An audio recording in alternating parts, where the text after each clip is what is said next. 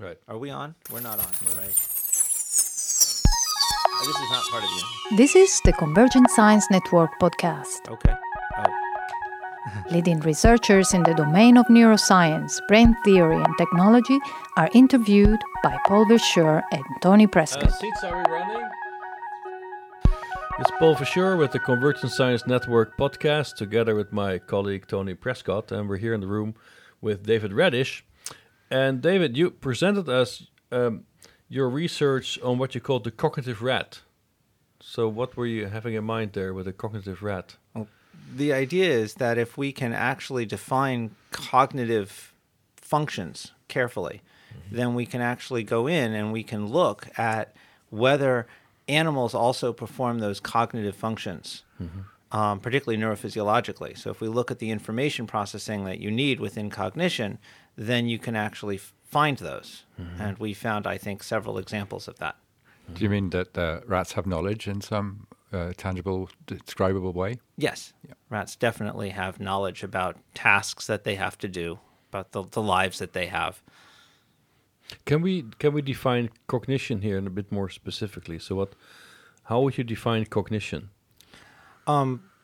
I the definition that I've been using, and I, I like to run with this and kind of see how far it will go, is the idea that there is covert knowledge, knowledge about things that are not immediately uh, available to the animal to you. So if you, for example, think about something, you will mentally time travel. You will imagine yourself into a future. So, one of the things we've been able to show, for example, is that rats can mentally time travel. They can mm-hmm. imagine other places and other times, mm-hmm. for example. But now you emphasized in the in the in the introduction to your talk quite a bit. On the one hand, it's it's historical antecedents like in Tolman and and Hull, and also you spent quite some time on really explaining, let's say, the different the decoding methods that you have developed to actually make sense of the, the neural responses. So so, what is this historical context in which you're doing this? Well, historically, of course, there's been a big question of whether or not animals can think, right? And whether they have, they are more than just stimulus response creatures. And that, of course, is, was a big fight throughout much of psychology for many, many years. And um, at this point, I think, of course, lots of people, not just us, have kind of come to the conclusion that there are, in fact, cognitive information within that. And we've come to that in large part because there are these information consequences that we can see mm-hmm. historically. You know, I mean, that's where I, my understanding of the history comes. Mm-hmm. Okay, but then, so the decoding methods you use to, to actually interpret these cellular responses that you find, in, in particular, you have looked at the hippocampus, but you also talked about other structures in, in the brain of the rat. Um, why do you put so much emphasis on the methods you use to decode these responses? Well, I think the key is to really understand. So, so to me, the, the key to the decoding story is that we are, in some sense, reading the mind. And I think that's the, the key here is that if we really believe, as I think the evidence is now very, very solid, that the mind is the brain, and that in fact it is a, the brain is a physical instantiation which generates this psychological construct we call the mind, then we should be able to access the mind by looking at the physical properties of brain, and particularly in this case that neurons communicate by sending these action potentials, these spikes, and we can listen to those spikes, and then we could ask, can we in fact find what those spikes represent? So the idea of the decoding is that we really have to, at some level, once we understand that information, we understand how it's encoded, then we can decode it. And at some level, the argument is we have to believe that decoding, even when it tells us that the rat is actually thinking about some other place. So you put quite a lot of emphasis on uh, representations or you know knowledge in, in the rat mind of things which are not uh, present at the current moment. Right. Clearly, because you want to distinguish between uh, thinking about things and experiencing them in a direct way. Right. Um, is is that uh, that where you we're going out in terms of cognition? Do you do, you- do you link it to memory, or or do you go uh, more towards reasoning, being able to reason and think about uh, these things that are in your memory? Well, I think it's both. So one thing I don't want to dismiss perception. Perception is an extremely complex question, and there's a lot of very, very interesting questions about how perception works, which ends up being much more complicated. Like, as I like to say, we don't perceive colors, we perceive objects, right? So, how do you construct those objects? It's a whole interesting question there. But most of the cognitive question has been I mean, everybody understands that animals can perceive objects. We know because they can manipulate them. The question is does the animal actually use information beyond what's immediately available to it? And uh, yes, the evidence is very solid now that it does. But to me, that's the cognitive question. So it's both a memory and a decision. In some sense, memory is decision, right? The only reason we remember things is to make better decisions in the future. I mean, otherwise, what's the evolutionary point of memory? Mm, well, but that, that's of course only when you want to use the notion of decision in a very broad sense. Yes. So I want to be very careful about the term decision. I'm going to define a decision as any time the animal takes an action. Then that's going to be a decision. So also, this would be, let's say, a reflex-driven action. Yes. A reflex is a decision. And I emphasize that because the question then is less, the question then is not what is, you know, how do you make a deliberative choice? That becomes a special kind of decision. But it becomes a what is the information processing happening when an animal does a mm-hmm. reflex? A reflex actually is a decision because if you're measuring, for example, how hot your hand is, relative to a stove. You put your hand on a cold stove, you don't have a reflex. Mm-hmm. Put your hand on a very hot stove, you have a reflex of pulling your hand away. At some point, there's a threshold. Mm-hmm. This reflex system has made a decision. Now, the question becomes what is the mechanism by which the reflex has learned that decision? It's learned it over evolutionary time. And what is the mechanism by which the reflex has made that decision? And it's much simpler than deliberating between which job you're going to take, mm-hmm. right? But they're both und- fundamentally, in the end, taking an action. But then, how many levels of decisions do you distinguish in the in the rat? Well, I think that the way to think about it is not so much in terms of levels as processes. Mm-hmm. And as I see it, there are four information processing sequences that are very identifiably different in the mammalian brain. And those four systems tend to track there's reflexes, there's deliberation, which is actually an imagination of the future.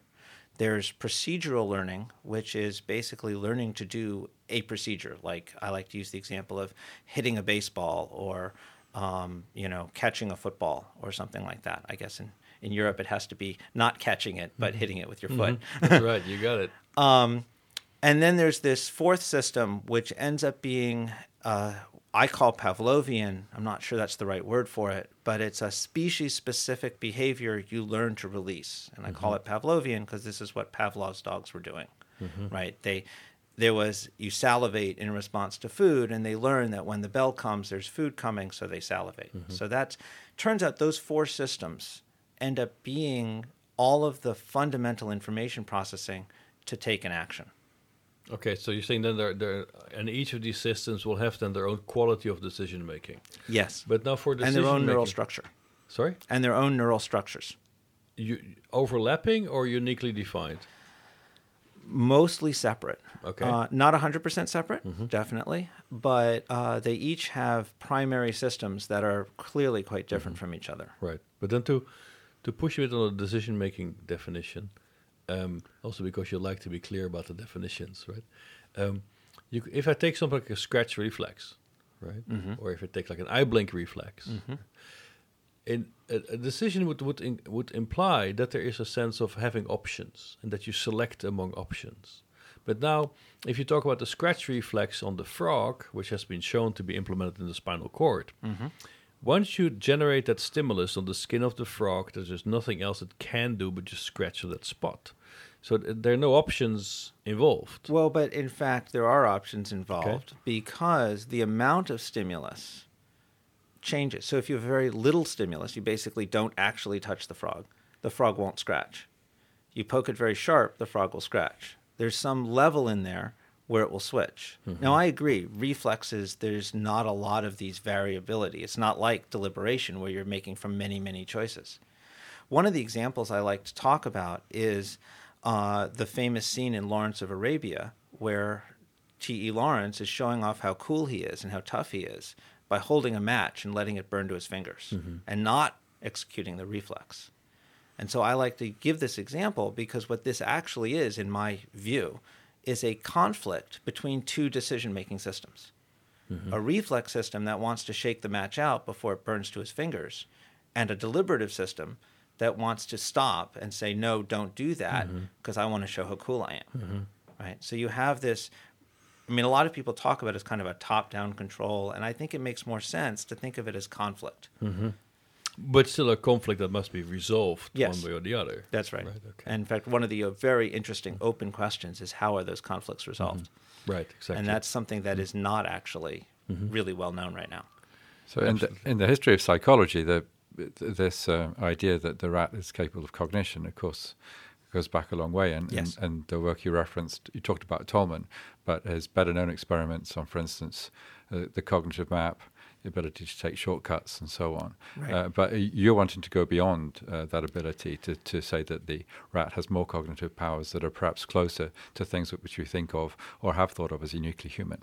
Actually, one of the really interesting things about Tolman's original cognitive map is that it's much more cognitive than map.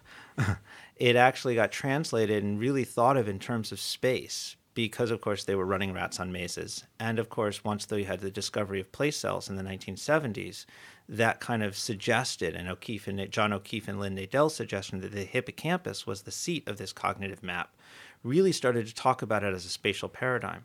But the original Tolman concept was much more a structure of the world, and that the um, the cognitive map was an understanding of the structure of the world with which you could essentially imagine yourself. And so uh, it actually ended up being, as I like to say, much more cognitive than map. But what has tended to happen in the comparative literature, as I know it, is people have said, okay, rats are great at spatial cognition, but that's where it stops. Right. Would, would you like to go beyond that? Definitely. Uh, one of the things is that I think that the reason that rats are great at spatial cognition is it's much easier to construct a spatial task that rats understand. And I think it's very hard to construct non spatial tasks that rats actually uh, understand.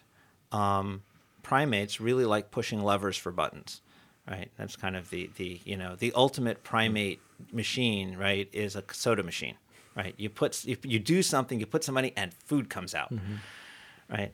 Rats don't track that as well. Um, but if you take these very cognitive things and translate them into a spatial place, not so much because of the space, but even just moving them to different locations, the rats can do very cognitive events. So we've, for example, done a uh, task in which animal rats have to balance delay against food reward. How much food are you going to get? And what we did is we actually made the animals run to two different locations, and then we changed the delays in this complex contingency based on their choices. And they can do that. They understand that contingency, and their behavior proves that they understand that contingency and it was very hard to do until we moved them to a spatial location. It's not the space that it's not that they're doing the con- cognition in space. It's that the space just becomes easier to train them to do that task. But you might argue that spatial cognition is where the system evolved and then it became more flexible, uh, perhaps in, in, the evolutionary path leading to humans, so that we can now use these skills but in a much more domain independent way. Possibly, I'm not sure. I the data as I see it doesn't seem to suggest that, um, but I'm trying to think if I can think of any good data offhand that's going to do that. Well, we know, for example, that rats see these same kind of cognitive effects across time. So you can, in the same way that these, so there are these cells in the hippocampus, which you both know about, which are called place cells, which represent the location of an animal and can be used to both imagine positions in an environment and to navigate within an environment. But these same cells actually break up delays across time. And basically, it's almost as if the animal has a, a spatial map across the delay, which is a very cognitive event and is not spatial, it's actually temporal. So there we see a very similar use of the neural system, but in a delay, in a temporal aspect instead of in a spatial aspect. But you could argue that you'd get that for free because movement in space implies that Yes. you have a temporal component, I agree. Huh? I agree. And I'm not. One of the dangers, of course, is how much if you say, well, it's for free, does Mm-hmm. that make it less cognitive? Ah, sure. Right. But- no, but I think that's an important point, right? That a lot of these things, these processes are evolved to, to work in such a way that they can solve these cognitive problems by building on other components. Right, but then it seems you would agree with Tony's contention that it might be co-opted in for other kinds of functions and cognitive operations. Well, so the big example, for example, that we've been looking at has been this thing called mental time travel, mm-hmm. which is the ability to look to the future and to imagine yourself. We know that when humans do this, they actually construct a complete essentially an episodic event of that future. You know, what is what what am I going to be wearing? Where am I going to be? Who am I going to be with? What's the world going to look like?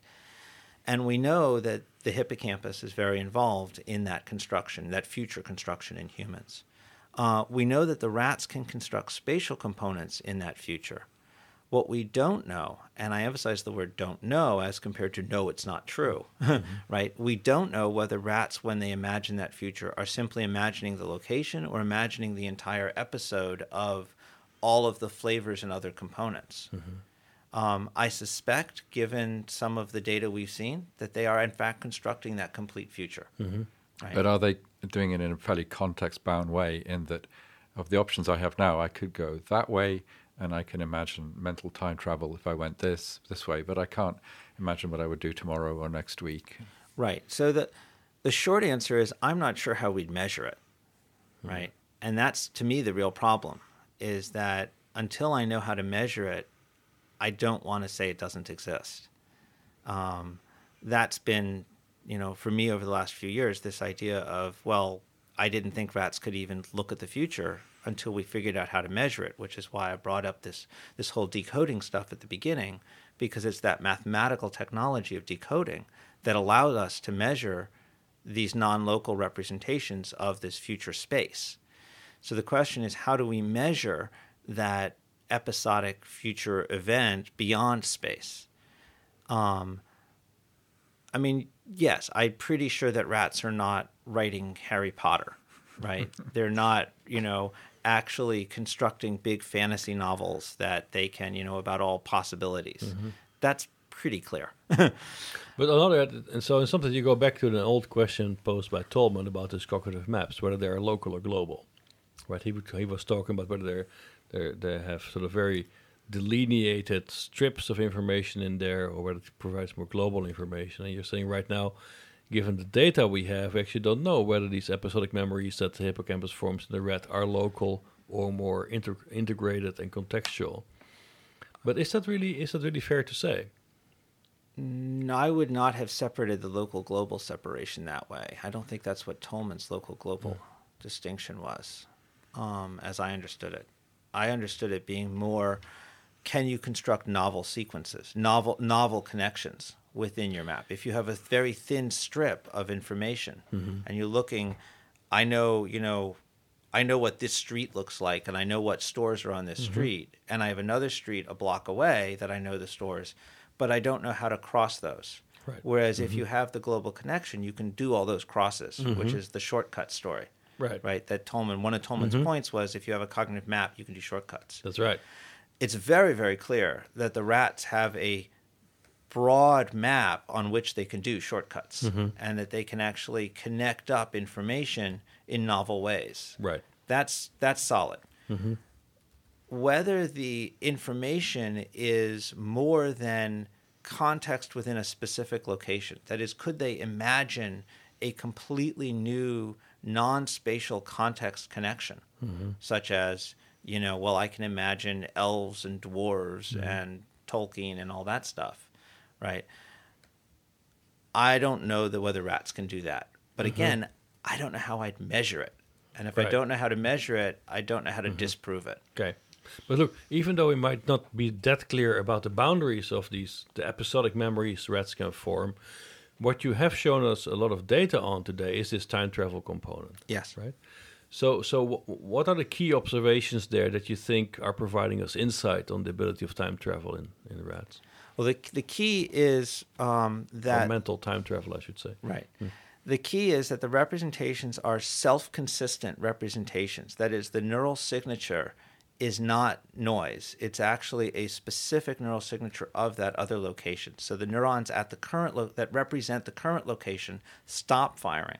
The neurons at that other location start firing, mm-hmm. and only the neurons that are at that other location start firing.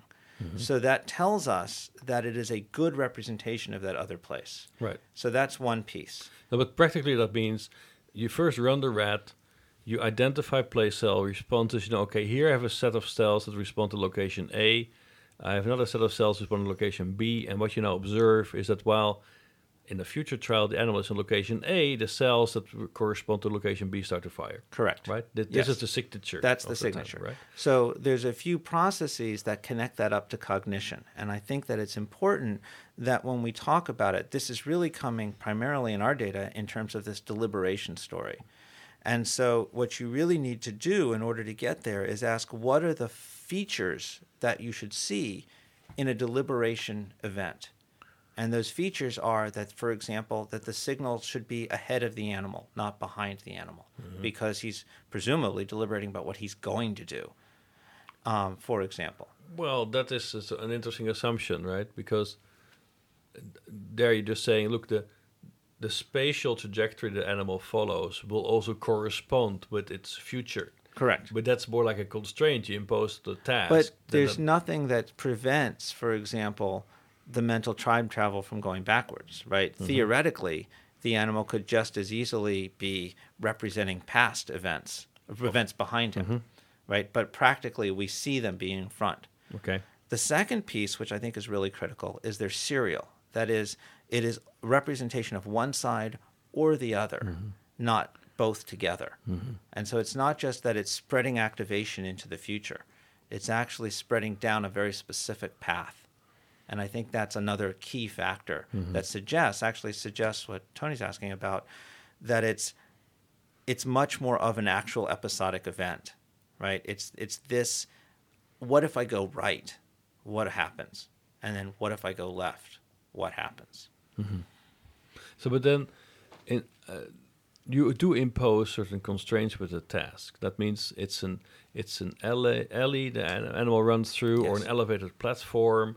So it's not that the animal can move freely in an open space, Correct. right? So do you see that as a as a limitation to the decoding? I see it as a practical step to being able to see the data we've seen so mm-hmm. far. And I would very much like to do an open space. Mm-hmm. There are physical problems in terms of running on a physical maze mm-hmm. because if you're going to say have the animal come back if you go to left you go the same distance left and right you can come back but if you have a, a kind of 45 degree angle the animal can't the path back will be too long so there's physical realities that we have to we have to put the animal in vr Sure, exactly right. to, to yeah. break um, we haven't done that yet but it's certainly you know on the table Okay, very good. Well, we built technology for that, so we can Right. talk about it. But now you also mentioned that um, you might see these forward sweeps, but uh, at decision points. However, at the feeder sites, which which in some sense is a termination point of a behavioral sequence, you get a very different kind of dynamic, right? You have these sort of these these high frequency Yes. events. So are they significant for this idea of mental time travel?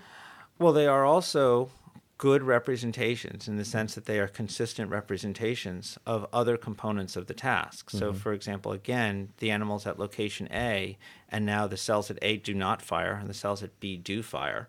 So, again, we have this consistent jump. What's interesting about those data is that they're actually sequences on the track, and the sequences are both uh, they'll, they'll go in directions the animal has never traveled. They'll go across paths the animal has never actually traveled sequentially.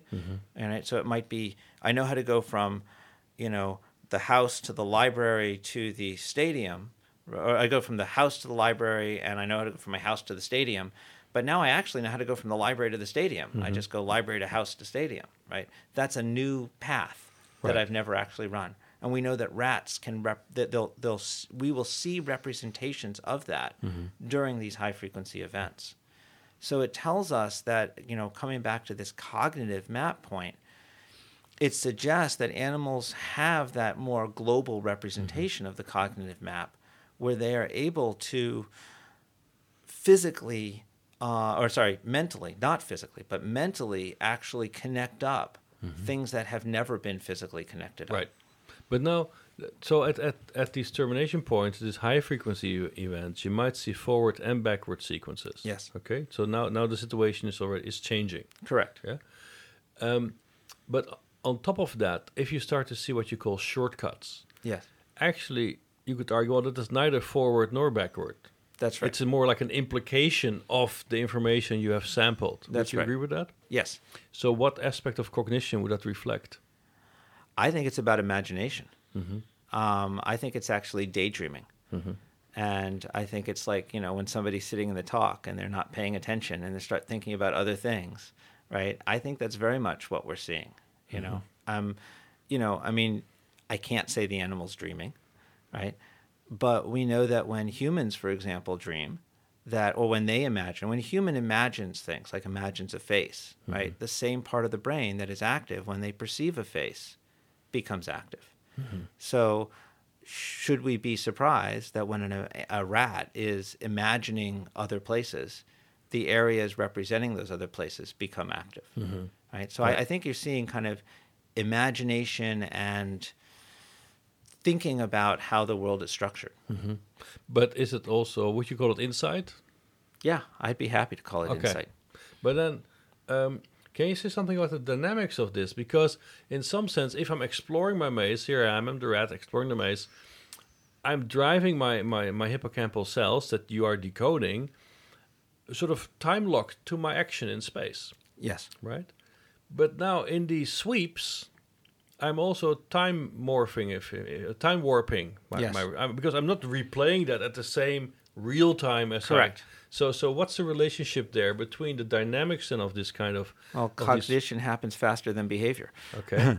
And I mean, I agree with you. And Mm-hmm. so there's definitely, we know that it's faster. Um, it's about 40 times faster than Mm-hmm. behavior. Um, just that's the data. Why it's 40 times faster, Mm-hmm. I have no idea. What is the mechanism that makes it 40 times Mm-hmm. faster? Again, I have no idea. It's a very interesting open question. Okay. But if, for example, you can use this decoding mathematics to ask what speed of sequence is the best description of your data? Mm-hmm. Is it the speed of the animal? Is it seven times faster? Is it 15? Is it 40? So we did this. And at every moment, we said, which is the most mm-hmm. active, which is the best model, right? So most of the time, it'd be about one to seven times because of this, this thing called phase precession, where mm-hmm. the, the place Right. cells do. At these moments of sweeps, it seems to be 15 times faster. It looks like it's kind of a, a long, a faster mm-hmm. event. And then at these sharp waves, at these replay events, these events you're talking about at the feeders, they were 40 times faster. Mm-hmm. What was interesting to us is we could actually go in with the look at the speed of decoding and then ask, can we find the events? And mm-hmm. we actually could f- construct and find the events from those speeds. So I think it, it does happen faster. Why it happens faster is a really interesting question. But is this constrained by the basic rhythmicity of the structure you look at? Like hippocampus, you know, you have a, you have a very definite theta cycle. You have g- gamma uh, Right. uh, range uh, of oscillations within the theta. Yes. Isn't that already constraining, let's say, the, the, the rhythmicity of these replay events? I would assume so. Okay. It's, I mean, now again, now we're talking the the physical, the fact that this is a physical brain, right? And the fact that it's a physical brain means that you have connections. You have your your circuits are actually driving your system. And so the question is, what is the mechanism within those circuits that enables this rhythmicity and this speed and this learning and all of this? That's a fascinating question. There's lots and lots of labs working on that. hmm Sure. Um, I don't think the answer is known at this point. okay. So when people have talked about uh, these sequences in the past, and uh, it's been known for some time, they've often done so in the context of memory consolidation, and they've argued Yes. that if these processes are interrupted, so you don't get enough sleep, then you don't consolidate memories. So is is that the same thing, or is that a different explanation for this? So it turns out there's been fascinating data over the last five years or so which has suggested that these events, these called replay events, these sharp wave events during waking states are different than during sleep states. Now, there's nothing we've been able to directly observe within them in terms of the frequencies or other parameters that we've been able to figure out that's different. But if you interrupt them during sleep, you interrupt consolidation. You interrupt the transfer of, of memory from the hippocampus, the semanticization of memory from hippocampus to, to other structures. However, uh, Loren Frank's uh, lab, Jadhav is the first author of the paper, showed that if you disrupt these events during waking states, you actually disrupt decision making and you actually disrupt working memory within the task, not the consolidation afterwards.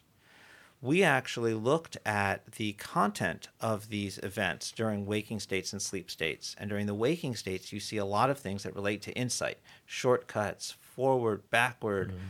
It seems it's almost kind of covering the space, as if it's just exploring the space mentally. But during sleep, they're almost always forward. They're almost always replaying the actual events. And of course, that's what you want. If you're consolidating mm-hmm. memory, you don't really want to consolidate the space. You don't want to explore the space. You want to consolidate what actually happened.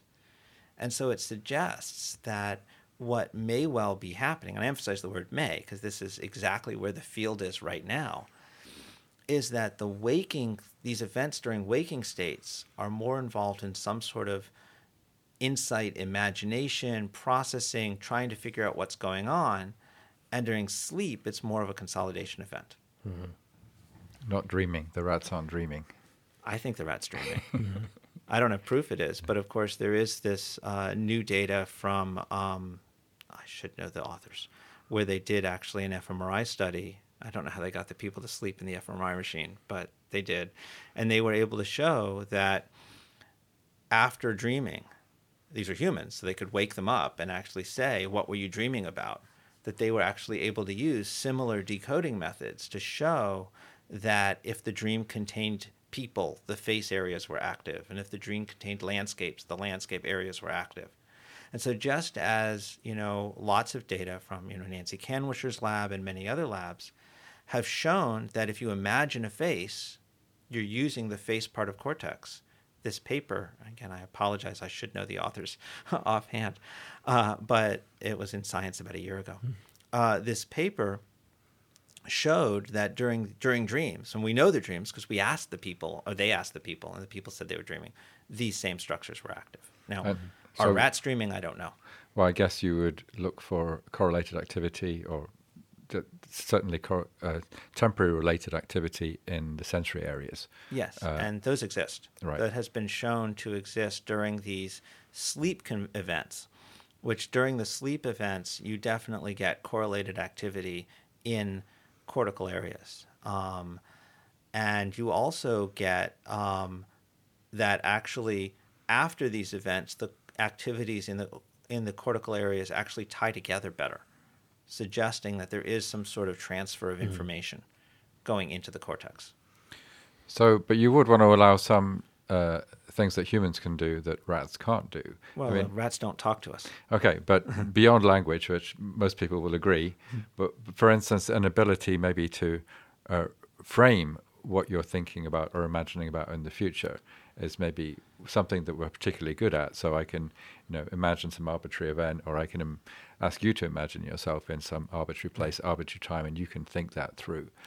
Is is that something maybe that rat circuits uh, would be less able to do, or you just want to leave that for future research? I would leave that for future research, but I think that we. I mean, I don't want to claim that rats are small humans.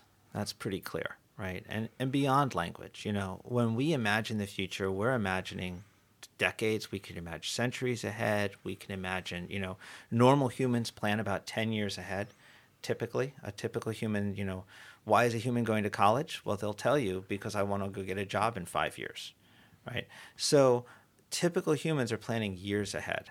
Rats are not planning years ahead. Right. Right? So the i think it's more a question of scale that's changing. And i mean we're not surprised to see that there are similarities in you know other organs, right? So why should we see not expect to see similarities in these uh, in these cognitive structures? right? Well, it could also be just a difference of degree, right? Yes. It doesn't need to be the case that the fundamental processes are qualitatively different. Exactly. Yeah. But right. then the question is, so so sort of we have an idea now on, on let's say the basic memory dynamics of, of hippocampus as you have me- assessed it experimentally, and we have these different kinds of, of, of replay events forward and backward. Um, but to whom's benefit? So I'm, I'm here. I'm, I'm the rat. I'm running in a maze. I'm at the reward side. I have a forward or a backward uh, replay. Um, who's going to process that? Am I throwing this out for my neighbor or for my other cells in the hippocampus? I'm sending this to other brain areas. The short answer is we don't know. Okay. Um, we do know that other structures are listening to those events. Uh, we know, for example, that the ventral striatum, the nucleus accumbens, which is a structure involved in um, evaluation and motivation, um, is in fact has reward information in it. That those reward cells also replay. That's Carien Lansink's data from Cyriel Pennartz's lab, where they saw that um, the sequence of hippocampal replays, it, I think during sleep states, if I'm remembering right, actually triggers immediately following the appropriate ventral striatal information, which actually suggests that it's not just because, in fact, they had different flavors and they saw the correct flavors being decoded, which again suggests actually it's more than just space, that it actually contains space and these other information as well, at least in ventral striatum in accumbens. Um, it's known that cortical systems are, as I said, listening to these uh, replay events, but it's quite possible that the replay events are actually uh, also affecting hippocampus internally, right? That would not surprise me, um, but it's I don't think it's known at this point. So when, when we talk about the human literature on hippocampus, we usually use the word episodic memory. Right. Uh, and essentially you're saying rats have episodic Yes. memory and that space is one part of that. That's right. And one of the things that I think is very interesting is that I would say actually that it's mostly about episodic future than episodic past. There's uh, some very beautiful kind of discussions coming out in the human literature about hippocampus as being necessary for imagining the future, which is an episodic, it's called episodic future thinking. And one of the things that's interesting is, of course, episodic memory, episodic past thinking is notoriously fragile right? It's very easy to manipulate that by framing questions in strange ways, or not even strange ways, just even normal questions can change what you think you remember. And I think, and I think that a lot of the human literature now is coming to this, uh, is that the reason that episodic memory is so fragile is it's not really a memory. It's actually an imagination of the past. And in the same way that you imagine the future, you're actually taking these pieces of memory and putting them back together. And because you're reconstructing, you're rebuilding that past using hippocampus. This is why you need hippocampus for episodic past episodic memory, is that you're actually doing this kind of episodic past thinking. But one of the, the theories of what the hippocampus might be doing is not so much about uh, events or processes in time, but this idea that it's doing pattern completion. So you know you are, are you are given some information uh, through your sensory systems, and uh, from what your hippocampus encodes about maybe where it is in space, it's able to fill that out. Right. So so that kind of pattern completion aspect of what the hippocampus is doing is another thing that it's contributing beyond being able to forecast future events. But that's what that's the whole point of that future event is you need to pattern complete it. Because what you need to do is you need to take the pieces and put them together and complete the pattern sometimes in novel ways, sometimes in not novel ways. Basically, you have to, as I said, the reason you have the memory is to construct that future, and the, so that you have to you have to take those pieces and you use pattern completion processes to rebuild that system. when people talk about autobiographical memory, though, they often talk about involuntary autobiographical memory, which is where they're referring to the fact that something about the current context reminds me Yes. of a past event. And uh, one explanation of that is it's about reinterpreting the current context. You know, in, in relation to things that have happened in the past. So I think maybe you push it too far to say it's about imagining the future because it's also about understanding the present. Yes, Absolutely. And in fact, I would very much argue that one of the reasons we have episodic past thinking and episodic memory is so we can reinterpret that past. And we can say, oh, that's what that really meant.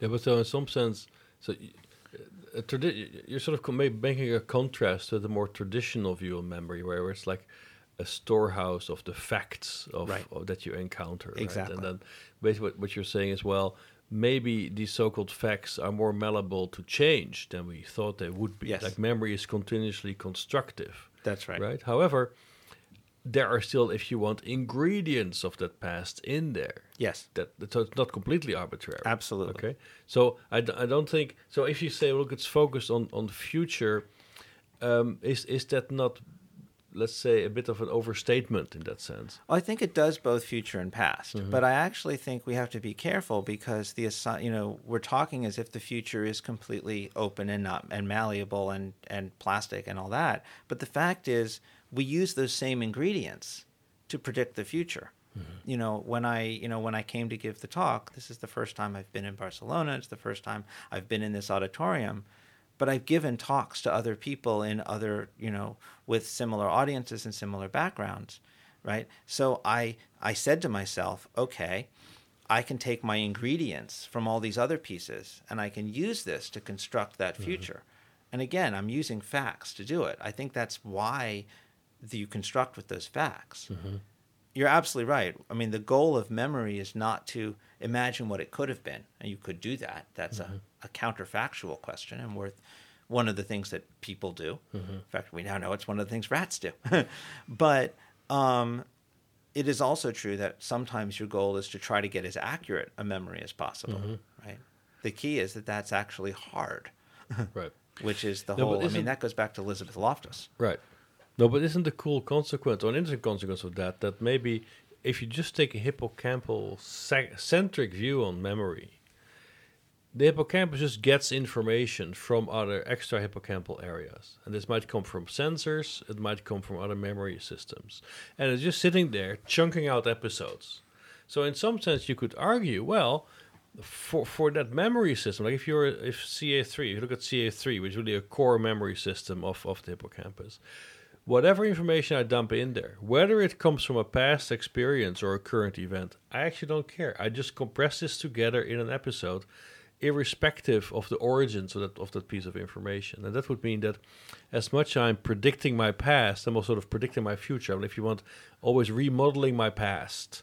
Yes. Given this mixing of current states with past states, would you agree with that? I think that's a very plausible explanation, and it's probably the most likely one. But at this point, I think it's also very important to say we don't actually have the connection between these mechanisms and the underlying circuitry. Mm-hmm. That is, we don't know what it is. And this is the point you're asking about the oscillations. We don't actually know what it is about those fundamental circuitry that is enabling these processes. Mm-hmm. We know these processes exist. We know that they're there in hippocampus. We know hippocampus is doing them. We know a lot about the circuitry of hippocampus. But at this point, that connection mm-hmm. is still actually an open question. But the, the interesting thing be that, that the, then these hippocampal areas are equally predicting the past in the sense that if prediction errors relative to past events would exceed a certain acceptable threshold, you just change them. Would you would you agree with that? Say that again? Well, for instance, in if you see sweeps in hippocampus that reflect memory, mm-hmm. now you are in a position to actually measure the accuracy of that memory. You can pose the question: Yes. Well, was the rat exactly in that position, or was it sort of there? Is it like already, if you are massaging this memory to Right. the current state?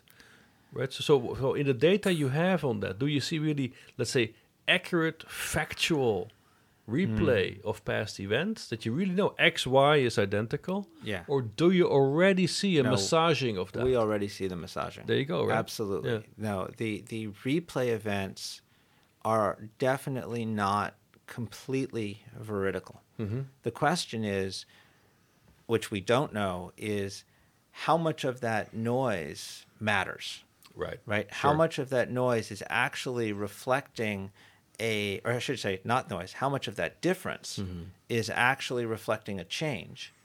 and how much of that difference is actually just noise. Right, exactly. And right. Mhm. we know that it's not, I mean, biology is messy, right? But how much of that is on which side, you know, is actually a very Right. interesting open question. Okay. So in your data, you showed us a, a couple of examples. One of those was was what you call vicarious trial and error, which is a, an idea going back to to Tolman, but also before that, I think it was Muenzinger and Gentry, 1931. So, uh, and a very nice example of how when the rat gets to the top of a, a junction in the maze, it might glance left, and you can see a play out of what might happen if it was to go down that left tunnel. Uh, but uh, in a way, that uh, that's evidence to me that uh, yes, he can plan ahead and uh, he can use past uh, experience in order to fill out what could happen in the immediate future. Uh, it's a little bit like the involuntary autobiographical memory idea, is that you're reminded of stuff which is relevant to your current choice. But then you were also talking about situations where he was at a feeding point and then he would just replay being in other positions in, in the maze. So that perhaps is stronger evidence that the rat can imagine himself in other positions in the world. I mean, would you go that far? Well, I would actually say we don't know how involuntary that forward sequence is. Right. Right. So, um, in fact, I, to be honest, my gut is it's much more voluntary than involuntary. Um, Why are mostly, you saying that? to be honest, mostly because when humans are doing this kind of deliberation moment, it's extremely voluntary and it's very much, um, you know, very cognitive. It in humans reaches conscious, tends to reach consciousness. It tends to be. You compare it, for example, to a more automated behavior where in a human, you've switched from this kind of very flexible, slow, deliberative mode to a very habitual kind of automatic mode. In fact, it tends to be less less reaching immediate consciousness. And it often is kind of a well, you ask, for example, a sports player, why did you do that? They say it felt right. Right? And in fact, you ask a sports player will talk about being in the zone when things just kind of click. And I think what they're doing is recognizing that their habitual system, their procedural system, is kind of working correctly. So I don't know how much of the, the rat forward sequence is voluntary. I've got air quotes here voluntary versus involuntary. Um, and I don't know how much of the replay happening is voluntary versus involuntary.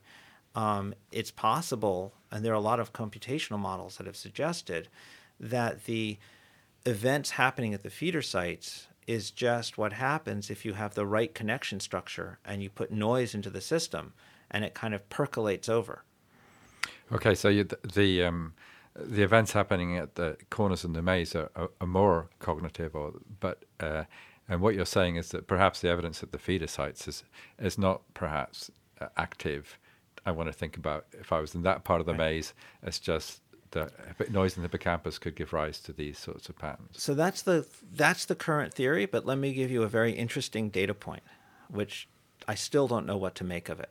Which is that we had an animal, uh, we had a, a, an experiment, and on this experiment, the animal would sometimes go only to one side of the maze for many many trials, and then would go to the other side of the maze, and vice versa, and it would do. But the point is, we could ask, how recently had it been on the current side of the maze or on the opposite side of the maze?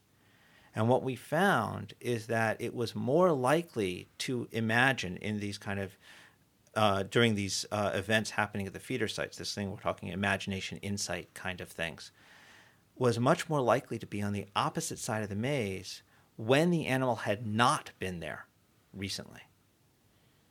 And that's strange. That doesn't fit the computational models of how we had understand the circuit to be and suggests that somehow whatever role this is playing, it actually depended on a lack of activity, a lack of recent experience. Now, the animal knew the maze very well. It had been on this maze many, many days. But on this day, it was, say, mostly on the left side. We tend to see more right side replays, mm-hmm. which is strange.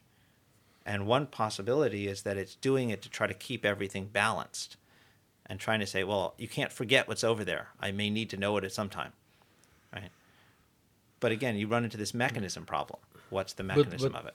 It doesn't. It doesn't sound like such a complicated um, phenomenon to to interpret from a network perspective if you would allow um, dynamics of let's say short-term plasticity, where you say, Right. look, I have known trajectories, I'm suppressing their responses, I have let's say uh, lateral interactions among different uh, locations in this environment I visited.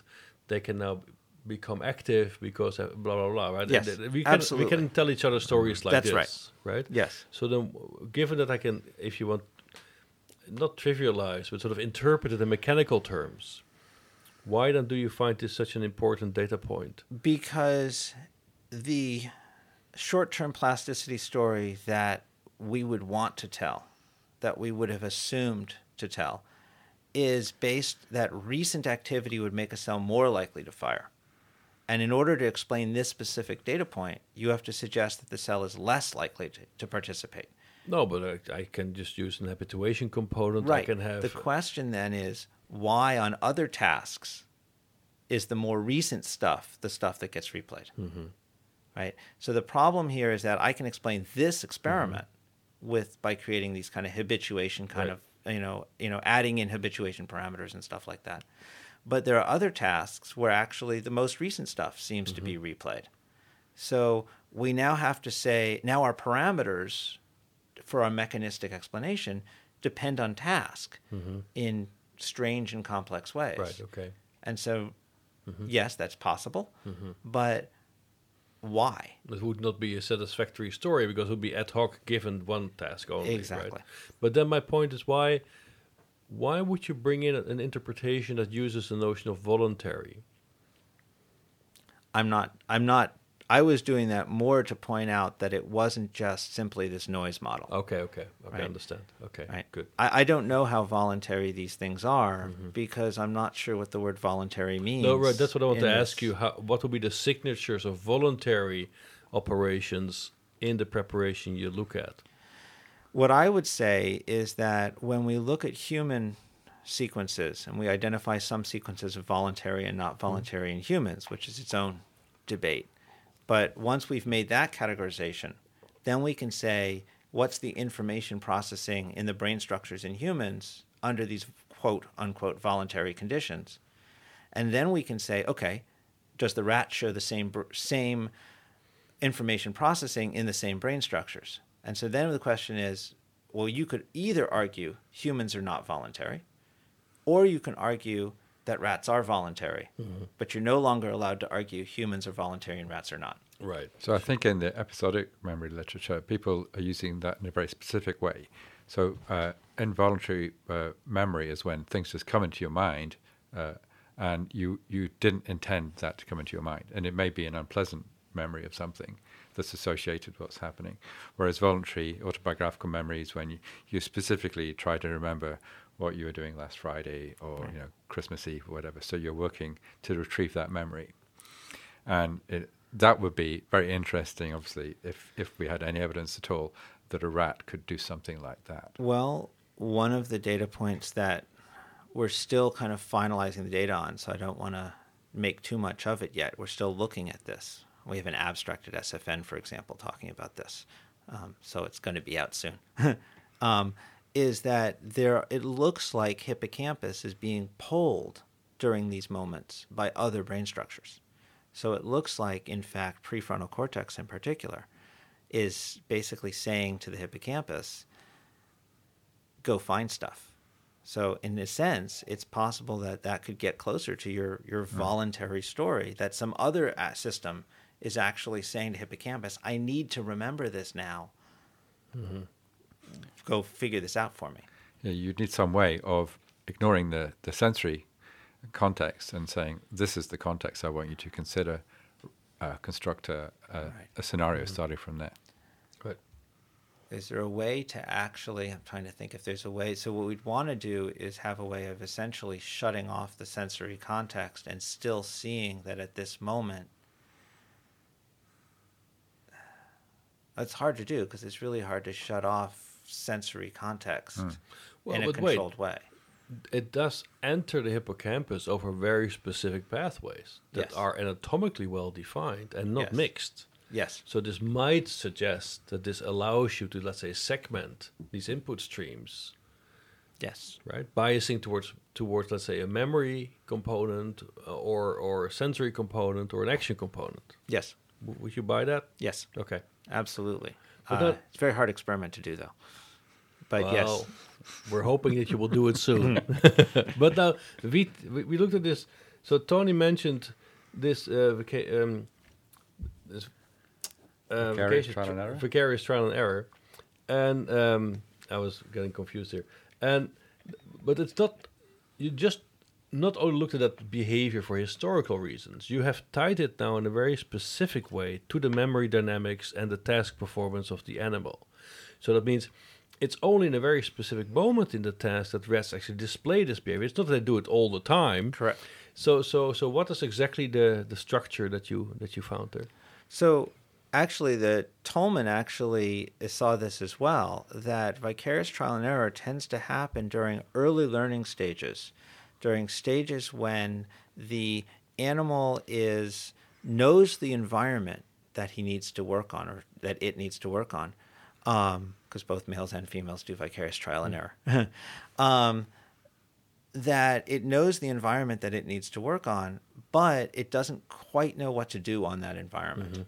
And once it actually gets enough experience that it no longer, essentially, no longer needs to search, and it says, "I know at this moment I'm going to go left," then it the vicarious trial and error goes away, um, and we can put it back. We can reinitiate it by actually doing a reversal where we force the animal and say, well, what you've been doing all this time doesn't work anymore. Mm-hmm. Um, I think of actually, you know, my classic example is driving to work. The first time you're driving to work, you're planning, you're paying attention, you're thinking about where you're going to go, you're doing all this deliberative stuff. But if you do it every day for weeks, months, or years, suddenly you're doing it. You're doing it in your sleep. You're doing it. You know, you're driving your friend to your office instead of the airport because you got into a good mm-hmm. conversation. Mm-hmm. You know, luckily in Minnesota, the airport's close enough that that didn't mean he missed his flight.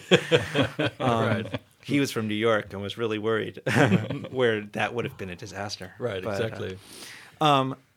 but actually, so for example, in my drive to work, uh, they actually closed one of the roads, and suddenly I had to recognize at this one intersection, which was actually significantly before the road got closed, that I needed to turn a different way.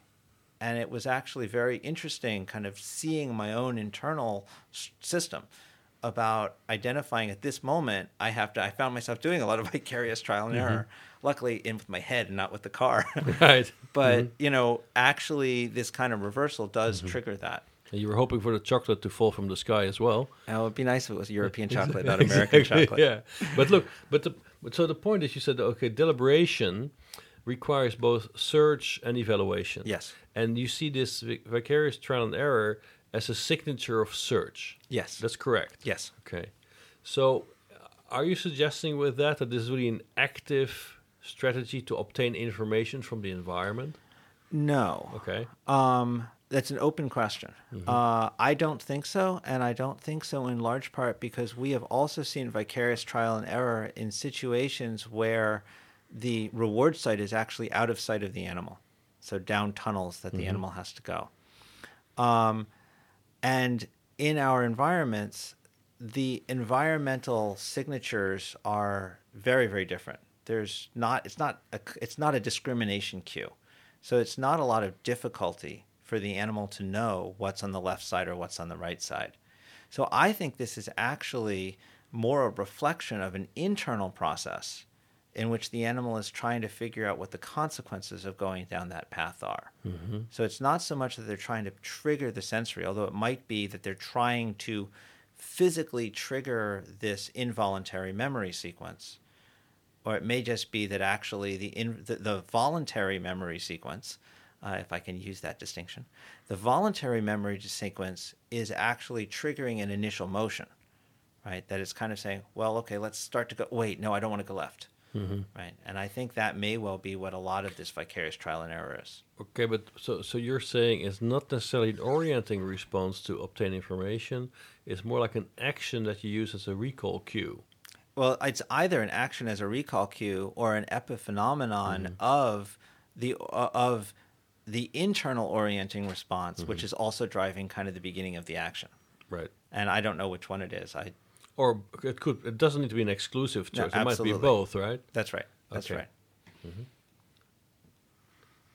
So, but then, um, is that is that can we really call that deliberation as such in this in in these experiments, right? So also in, in your case, uh, so so you, the road to the airport is or to your work is closed, and now suddenly you have to sort of find a new route. So you could say, well, look, I'm just obtaining sensory information. I'm consulting memory. I'm performing actions.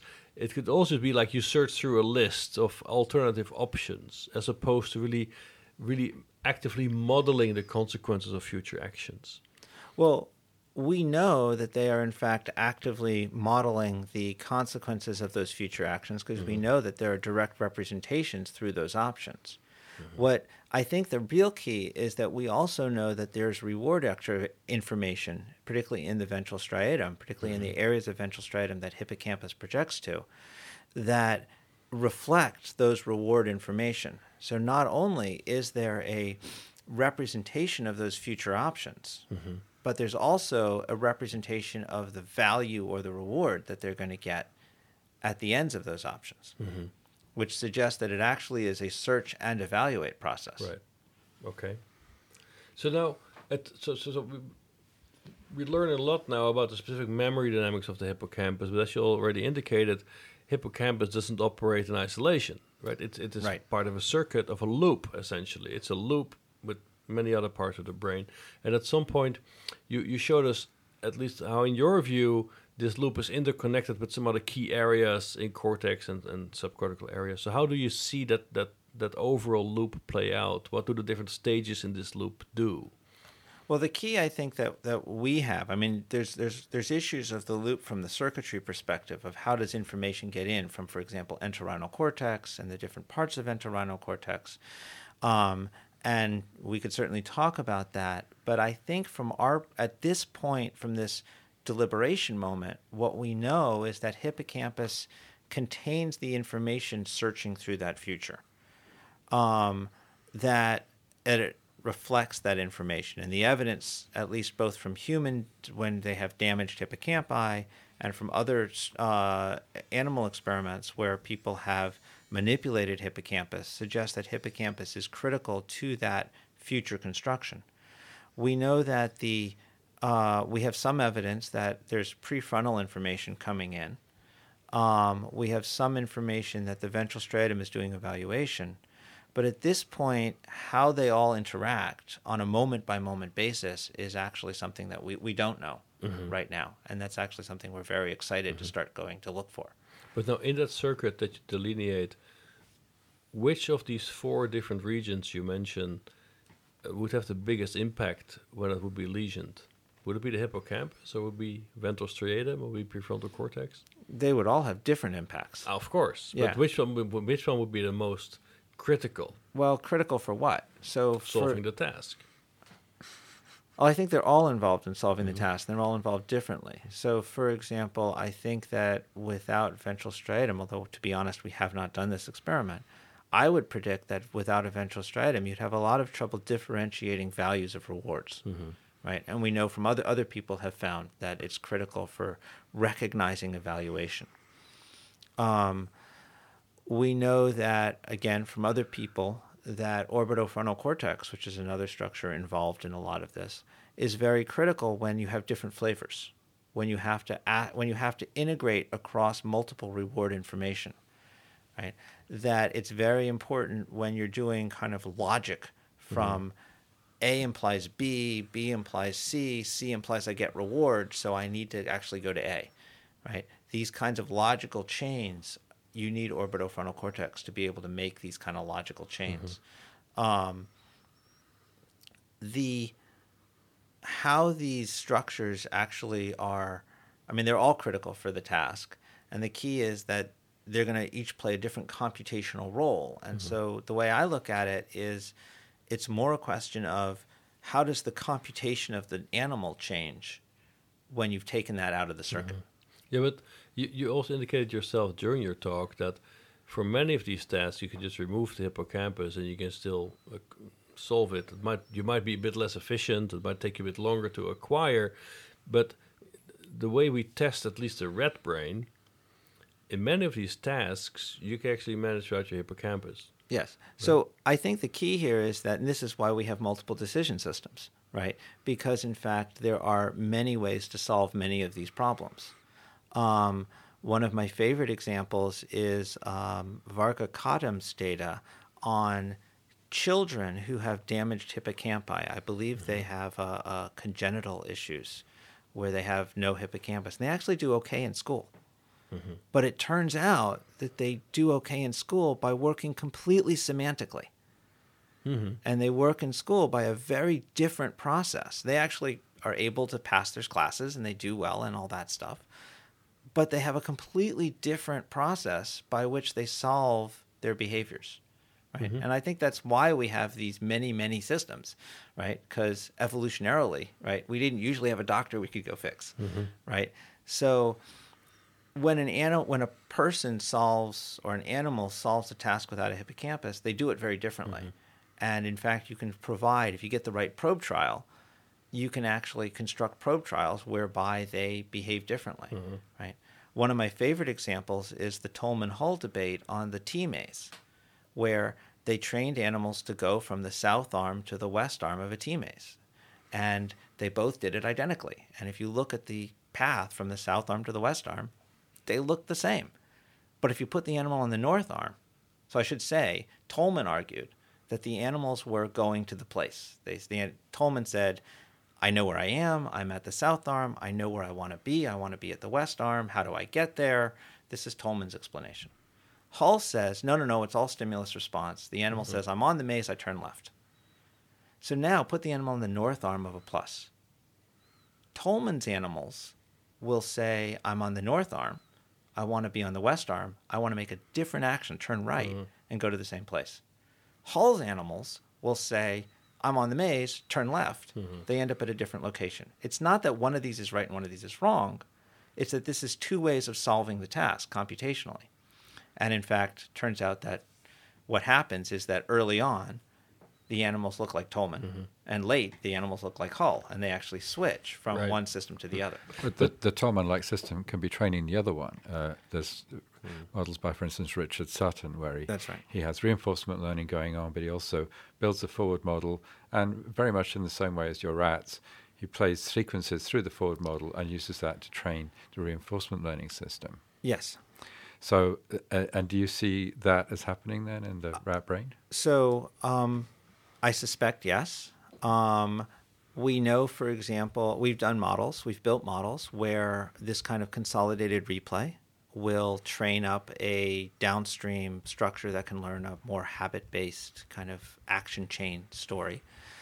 Um, one of the experiments I've always wanted to run, I've never actually run it, uh, mostly because I just haven't done it yet. Um, and if somebody else wants to do it, it's fine.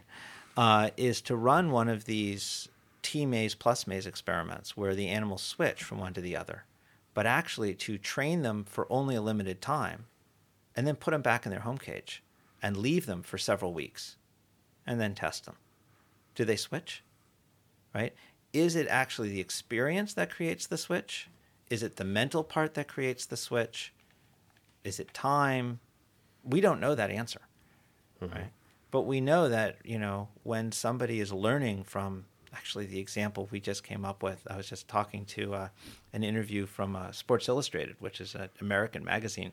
They're asking me about American football players who have to learn these big, large playbooks, which, of course, are all X's and O's and declarative memory. And yet they have to actually execute it in procedural memory on the field. And so there's this very interesting transition that these people have to do, right? By imagining and simulating and practicing and learning and, and do that transition, right? Um, it definitely happens. What the exact processes are is a fascinating question.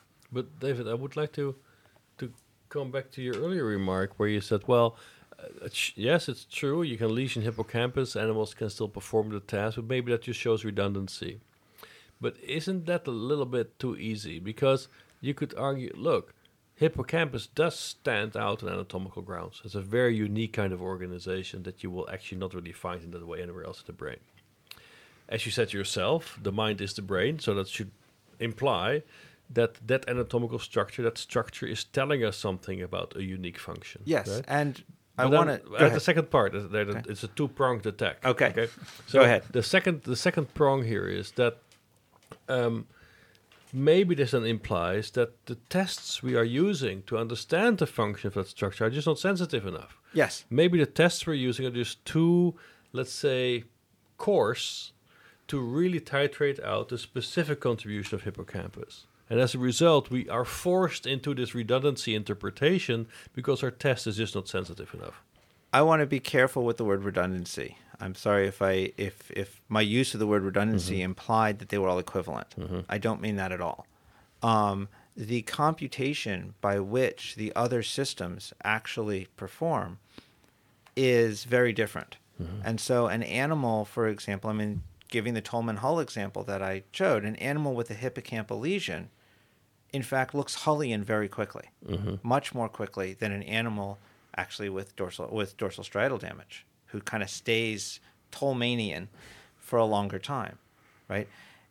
I the the task the key is that these tasks are not clinical tasks, and we should not be saying that the Morris water maze is a hippocampal task. Mm-hmm. It's not.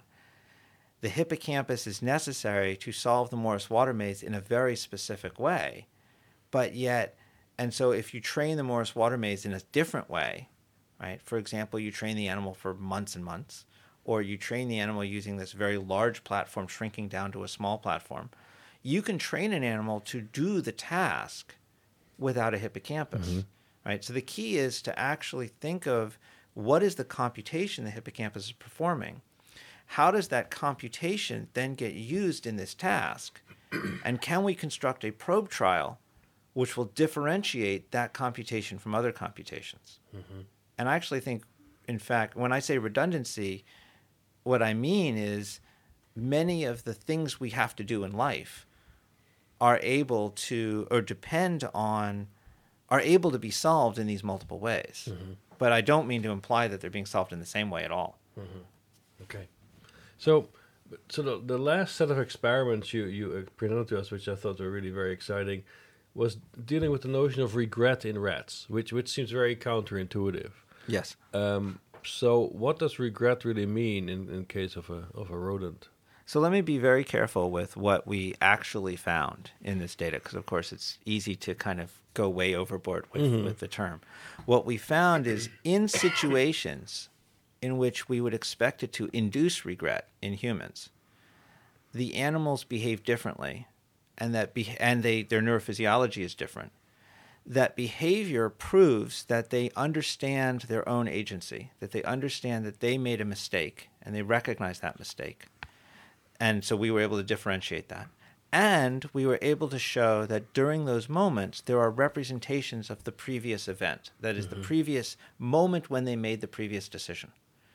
And whether the animal feels regret at that moment is kind of the thing that makes all the popular media happy, right? But the truth is, what we actually found is there's different information processing happening in conditions where the animal recognizes it made a mistake by its own agency, and a case where the animal experiences a similar set of cues or an equivalent set of cues, but makes a mistake not by uh, uh, uh, the, the, the the mistake is not of its own agency, and that we then saw that the information processing tracks that counterfactual, which is critical to uh, human regret. But maybe we should we should try to understand the the task a little bit better, right? So we here we have um, a, a circular arena or a little tunnel through which your animal runs. And It's actually open. So it It's is open- okay, it's open It's, field? op- it- well, it, it's a circular arena, but it's an it's a raised track. okay, ra- yeah, right. It's a racetrack. It's a you're right, racetrack. So there's cues everywhere. Is kind of the key. So and at four equally spaced points al- along this this circular track, you then have little zones, which you which you call uh, restaurants if you want, where the animal can sample a certain type of, of food reward or a certain flavor. I don't, they smell Yeah. it or they eat it. They eat it. Eat it, they okay. actually eat it, and they're different flavors, and each flavor remains at a constant location throughout Mm-hmm. the entire training. So the animal knows that in the southwest corner there is going to be chocolate. Exactly. Right. And now you saw across the animals you tested, they have they have individual preferences. Right. So, well, there's an important step before we get to the individual preferences, which is that every time the ant- animal encounters one of these zones, enters a restaurant, we like to say, there's a tone, a pitch, mm-hmm. where the pitch of the tone tells the animal how long he's going to have to wait for mm-hmm. food. And that allows the animal to make a decision to either stay or go. Right. Right. Mm-hmm. And so then, because animals have thresholds for each of these different flavors, we can identify the revealed preferences.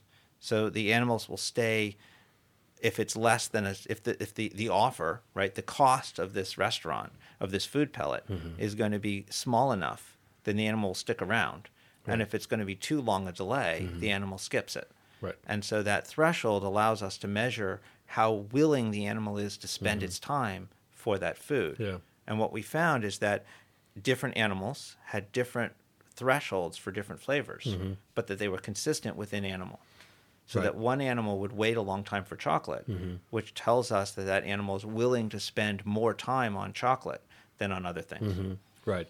And also, what was interesting there, in already in the behavioral signature, they either decide to, to wait or they move on. It's not Right. that they start waiting and then interrupt the waiting. Correct.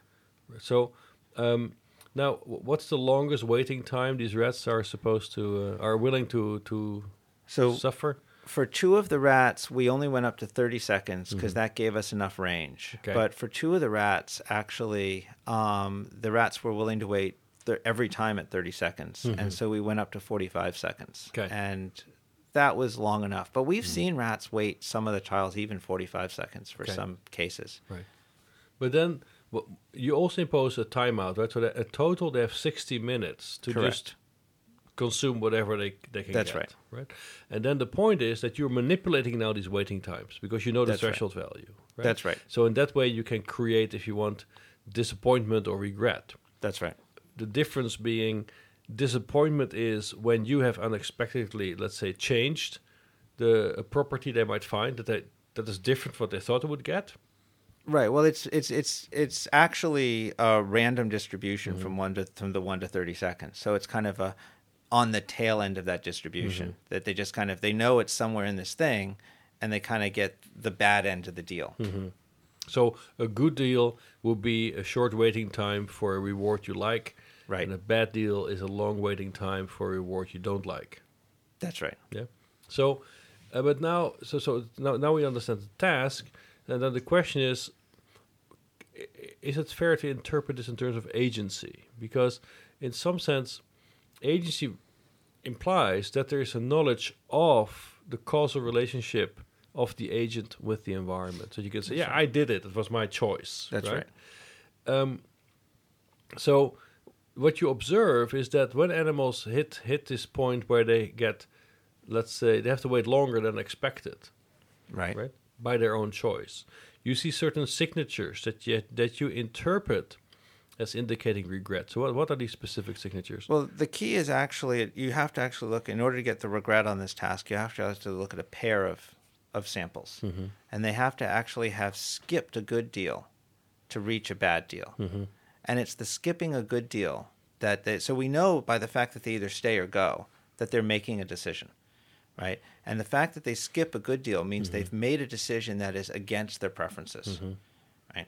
And now they encounter a bad deal, and what because they're time limited, it means they've they've messed up, mm-hmm. they've made a mistake, and they've uh, erred where they should have taken the good deal, and they're not they're not allowed to go backwards. Once they've left a deal, the deal is rescinded.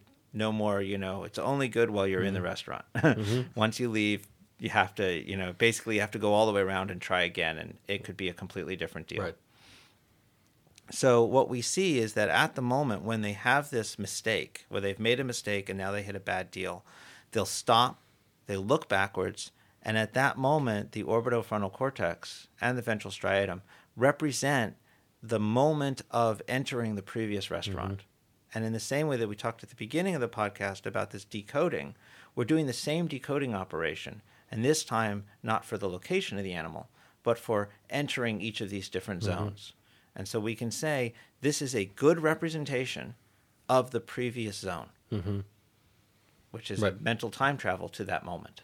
Yeah. So in some sense, what what the mental time travel entails is that you recall, let's say, the value essentially of that other zone, That's right. right? So, so it's more like you, you, you call up like a reference, like okay, but if I would have stick, if I would have stuck it out on the other side, this is what I would have gotten. Well, so what's interesting is that we didn't actually see a very strong, although there's very strong representations of reward in these structures. That is, at the moment of reward, the cells fire, you know, a mm-hmm. subset of cells will fire massively for each different flavor, telling us very differentiable what each reward is. At this moment of, quote, regret, unquote, the animal did not represent the reward it should have gotten. That it didn't represent the other the reward. It actually represented the entry point into the other restaurant. Yeah, but wait, if you decode that from the ventral striatum, as you said earlier, that must reflect some sense of valuation, or not. That's a hypothesis. Um, But given the literature, Given the literature, consistent. It's quite likely that it's some sense of valuation. Actually, I suspect the orbitofrontal cortex is also some sense. Exactly of- right. Yes, absolutely. But we don't know that. What we know is that at that moment, there's a representation of that moment in the task. Right. Um, whether there's actually a valuation judgment associated with it would be very, very interesting. Uh, one of the things I'd really like to look at is whether there is some relationship between the self firing patterns and the the value of each of the rewards, but it's very noisy and it's very mm-hmm. hard to decode with the limited data we have Right. Exactly. my hope is that if as we gather more data mm-hmm. we'll be able to actually determine whether in fact there's value representation at that moment if it's just the moment that's being represented mm-hmm. and what Right. and of course one of the interesting questions is what's hippocampus doing at that moment Yeah. But now you could also argue that your task is like a rat gambling task and that you misinterpret it in some sense, right? Because I could also say, well, if I'm the rat, I'm I'm here standing in front of this the the zone with the banana flavor, which I really detest. I want to get to the chocolate, mm-hmm. so I don't care what he offers me. It's for me, it's not a bad deal because I want to get to the chocolate, and then at the chocolate you offer me a bad deal. So I'm not regretting anything I did at, with the banana because I'm not interested in banana. But you would still, in relative terms, just interpret the local event because you say, well, you decided not to wait there, and relative to the delay I was giving you, it was a good deal, and you still didn't take it, and that the chocolate gave you a bad deal. But the rat is saying, look, I'm not interested in banana. I don't care about your deal. I want to just get the chocolate. well but we don't see the rat behavior look like that mm-hmm. That is the rats actually take all four deals when they're good deals mm-hmm. right? It's not th- th- their, their thresholds the differences are five seconds out of the mm-hmm. 30 Um, the other thing is that the next offer after, let's say it's chocolate to banana to cherry to plain, mm-hmm. after the banana, it's gonna he's got two more offers before he's coming back to the chocolate. And in fact, we know from these representations that when he's left the banana and he's done with that, he's thinking about the next one, which is the cherry, not the one that he previously came. So mm-hmm. normally, it's going to be representing what's next in my sequence. Mm-hmm. Right. So I, I don't think the, the the point is that only in these very specific conditions do you see this representation of the previous choice. Mm-hmm. And one of the things that I think is important about this task is because there are four options, it's not just, well, I'm not thinking about, I don't want to be where I am now. It's actually thinking about a very specific case of that previous option. Whereas, again, normally the animal will be thinking about the next option. Right.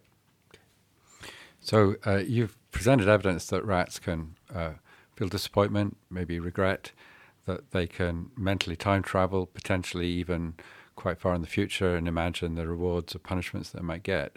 So, uh, as a scientist, you must obviously think, well, what are the implications here for how we use animals in our research? Um, yeah, well, I think that the key, I don't think it changes anything because I think the question still has to be how do we make sure that our animals are treated as well as possible? That we want to make sure that every experiment we do is fully justified, that we want to make sure that. Um, unless we're studying a stress condition, we don't want to be stressing their animals, our animals. I mean, I know I know I think differently under stress. so if I want to understand how normal behavior is happening, I want to understand how a non-stressed animal. So I, I think it's always a question of um, you know, really thinking about this question and always asking yourself, is this experiment important? is this actually something that has to happen? And I think that's a valid question. And I think that we, every scientist I know asks that question as they're doing experiments. I guess, though, that one thing that we might have done in the past is think, well, it's a rat. It's not going to worry about what's happening to it tomorrow. But uh, you know, we now have this extra consideration, perhaps, that these animals are able to to think back on things that have happened in the past, or maybe look forward to events in the future, and therefore we have to be more careful. Yes, but I, to be honest, I think that intuitively we've always known this. You ask a pet owner, that pet owner has always believed that their animals are emotional, intuitive, you know, connecting. And I think the whole animal experimental question has always included that. And I think it has to. Um, I think that it's easy to say, well, you know, that, that, you know, yes, there's been a historical science, but, you know, we go back to, you know, the Harlow experiments, those horrible Harlow experiments. You know, he was arguing the importance of this from an emotional perspective, right?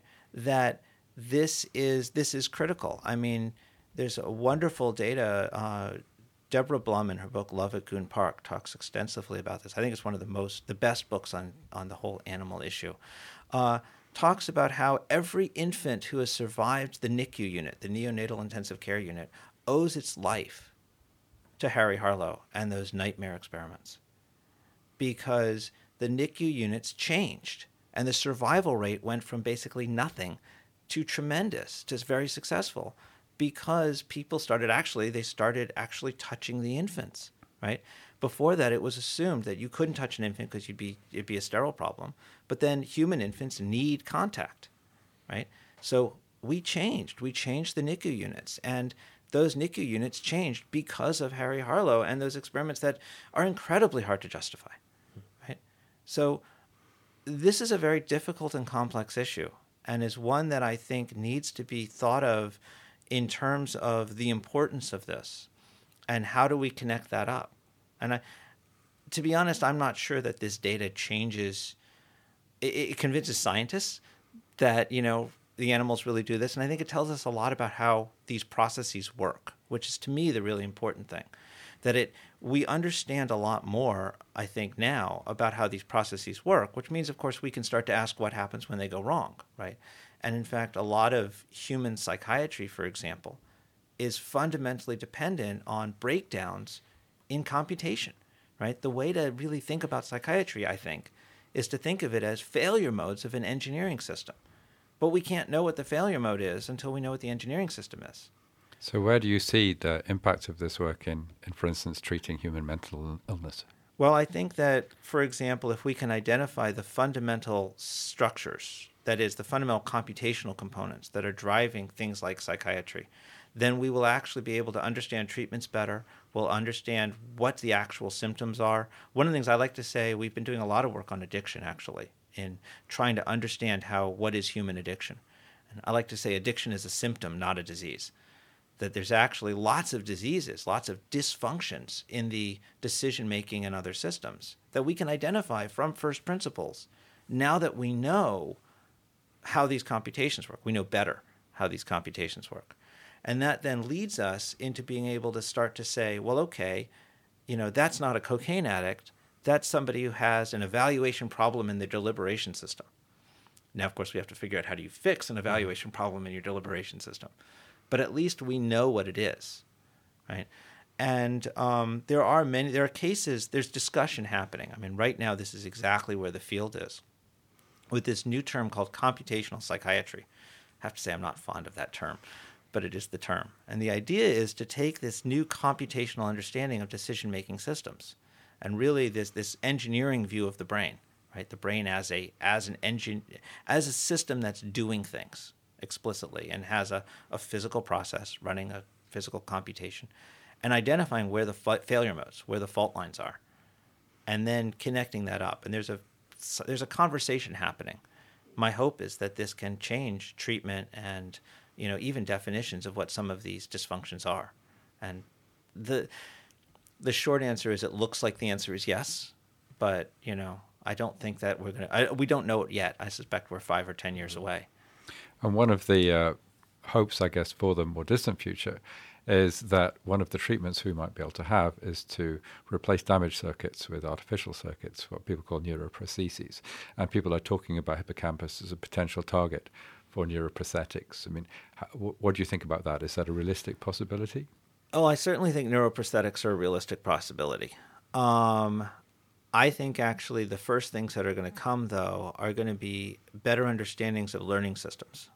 And that as we understand how these systems learn and modify themselves, right? I mean, anytime you interact with somebody, you are changing the brain, right? The fact that somebody remembers anything means the brain has changed. So I think there's ways to do it that are less physically invasive, and I think those are going to happen first. Um, I think that you know we're going to see a lot kind of small. Mo- I think the first things that are going to happen is small modifications of treatments, where we say, oh, well, actually, you know, this treatment depends on working memory co- computations. So if we just added a working memory training component, that will change how this treatment works. I think that's going to be the first steps because neuroprostheses require not only the understanding of the computational process, but a second engineering piece of how do you actually interface with the brain, which is non trivial. And lots of people are working on that. But I think there's a, a complicated second step that's going to have to happen there. Mm-hmm. So now, in the beginning, to, to, when you sort of had to, had to, in a nutshell, define what, what you're trying to achieve, you said that, that you're trying to decode the mind from brain states. Yes. Right? But if we now look at the data, in a, let's uh, let's say a bit more detached, cynical perspective, I can say, "Oh, great!" But you've been decoding neuron states from from brain states. Where where is the mind, right? Where, where how do we get that link to to to mind? And I see that you're trying to get there. Also, looking at these high level constructs like regret, for instance, right, or uh, agency, right. But this is also, if you want, creating a risk because now if people if you would not be able to really nail that, because these contracts are just very complicated, you're left in this position that all you've been doing then is decoding neuron states from brain states. Right. Right. So how how do we really m- cross that bridge? How are we going to do that? How confident are you that we're actually close in reaching that goal? I'm actually pretty confident that we are reaching that goal. You're absolutely right. There's there's danger in using these terms, particularly when we have about half of the term, which is I think what's happening in regret, for example. I, we don't have evidence that the animals feel the emotion of mm-hmm. regret. Um, we talked a little at the talk whether we could actually figure out how to do that, but for deliberation, I'm much more confident actually that we have the pieces of that. But I think the key here is that this new viewpoint, and it really is, to be honest, new in the last 20 or 30 years, that the way to understand the brain is as a computational device, and not just in some sort of digital computation, but in the mathematics of analog components, that it's actually performing some sort of fundamental computational process. And that's that what we call mind is in fact also a computational process. Mm-hmm. And that doesn't diminish, in my view, the the who you are mm-hmm. of a person. I'm very happy to be Commander no, Data. Sure, I have no problems with that. Right. Um, and so, but if we have that computational process, then we should be able to access it. And so, to me, the key is that those those processes make very specific predictions mm-hmm. about what the neuron state should look like. And but so we can go in and look mm-hmm. for those neuron mm-hmm. states, checking those predictions. And I think I, I would not want to say that we just can go in and look mm-hmm. right? I think the key here is a full interaction of theory and experiment. We need a theoretical neuroscience. That would be very good, yes. Yeah. I agree. But then what is interesting, though, is that now you, you, you, you do actually, you mentioned the word computation regular, a lot. Yes. Uh, so apparently you see that as a bridging level yes. of description. Are you having in mind a specific set of computational operations, or do you use them in a loose way, like some form of transformation?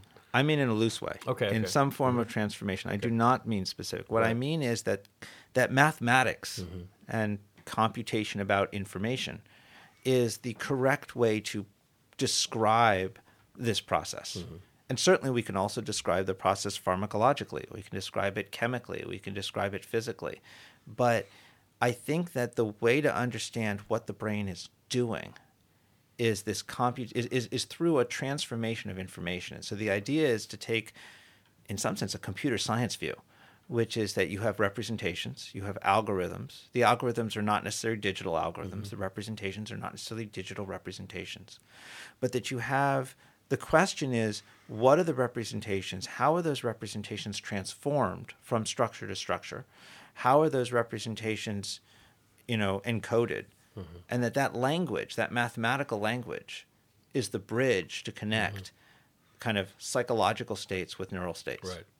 So then, before we get to the finish line, the, in some sense, you could also look at your description of the brain as making it actually fairly simple because we have these different modules. They perform certain operations. I have a memory in my hippocampus. I have valuation in my orbitofrontal cortex, ventral striatum. I have some rule-based integration of prefrontal cortex, and as long as I just decode what these different subsystems do, I can just glue them together and I understand how the brain works. I don't think the glue's so simple. Okay, tell me, is that is that where the secret lies? No, I think this. I think there's important questions in all these components. Mm-hmm. Both, I mean, to be honest, I, I want to be careful about saying, you know, that we've solved the brain. We certainly haven't solved the brain. There's a lot of work to do, right? To say that, you know, we've identified that there exist future representations in hippocampus doesn't tell us how those future representations are generated. We talked mm-hmm. about that, Right. Right. So there's a whole question of how does this computation happen. One of the things that's very exciting in terms of the gluing is there's some very exciting data coming on suggesting that there's dynamic gluing, that structures will talk to other structures by matching oscillations and by sometimes they'll connect up and sometimes they won't. Uh, one of my favorite stories is the neuromodulator stories in the invertebrate literature, in which neuromodulators basically completely rewire the network. Cells that were oscillating suddenly are not oscillating. Cells that were inhibitory are now excitatory. It's almost like you have multiple networks. Hippocampus works the same way.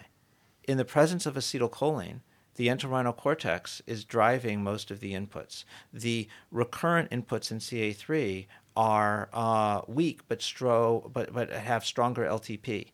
In the absence of acetylcholine, right, hippocampus is doing more internal generation. The entorhinal inputs are weaker. The recurrent connections are stronger, and hippocampus is driving more to the deep entorhinal outputs. Mm-hmm. Right. This is work among other people by Mike Hasselmo in the mm-hmm. 1990s. And so what you've got this where these computational states are really complicated, right? Right. Mm-hmm. So I I don't want to trivialize the, the module story, right? But I still think it's a computation question, right? Right. So the advantage of the acetylcholine from the Mike Hasselmo story is that it prevents interference during storage. It's fundamentally a computational explanation Right. for this process. Okay. So so tell me, David. Look, you- you're you're really leading the pack in a lot of this work, I have to say, and Thank th- you. this sort of system level understanding of of cognitive uh, properties of rats. So, if we'd like to follow in that in your tradition, what would be the Redish law of brain science that we should adhere to? Yikes. Um, that's a hard one. Um, bring in everything. uh, I think to me the, the the key is to be able to bring in theory, to bring in the computation, to bring in the experiments, to to, to have all of it talk to each other, and to try to actually build this this conjoint interaction and to mm-hmm. say, you know, how does the um you know, how does this ex- I mean, you really want a full loop is to me the key. You mm-hmm. want the theory making a prediction that you then test with the experiment, that you connect up with the modeling, that you know then changes your theory, and you mm-hmm. this this whole cycle and thinking of it as a system is to me the key. Though I'd hate to call it the Redish law. okay, good. And then look, Tony here likes traveling, um, and I don't think he has been to Minnesota yet. So four years from now, I'm going to ship him to Minnesota, uh, cool. low cost, uh, but he's going to get there one way or the other. Um, and he's gonna he's gonna have a piece of paper in his hand that said, "I came here to test the hypothesis." So, what's the one hypothesis that you or prediction that that you want to make today that Tony will come and check out four years from now to see whether you really tested it and what kind of what kind of outcome you found? Specific prediction. Specific prediction. Mm-hmm. Um, I'm not sure I could give one quickly like that, but what I could tell you is what the key question is that Mm-hmm. we'd like to be asking, Okay. which is how do you actually integrate and decide when you have a conflict between decision systems? To me, that's the that's the ignorance question. I really love the the Stuart Firestein ignorance point. You know that, that what science is about is questions, right, and finding the question. And to me, uh, particularly questions that you you didn't know were questions before you started working, right? To me, that's the question that I didn't know was a question, mm-hmm. right? Until I actually had the point, you know, until I, it wasn't me, until, you know, the field had gotten to the point where we had these multiple decision systems, asking how you interact between decision systems is a meaningless question. Mm-hmm. To me, that's the question I would love to know if, if Tony comes and says, that's the question, have you answered it? Mm-hmm. I would be ecstatic if I if I had an answer to that. All right, great. David Redish, thank you very much for this conversation. Thank you for having me. Thank you. Sure. Are we up? Yeah. Oh, that was intense. that was fun. The CSN podcast was produced by the Convergent Science Network of Biomimetics and Biohybrid Systems, a project funded by the European Seventh Research Framework Programme. For more interviews, recorded lectures, or upcoming conferences in the field of biomimetics and biohybrid systems, go to csnnetwork.eu.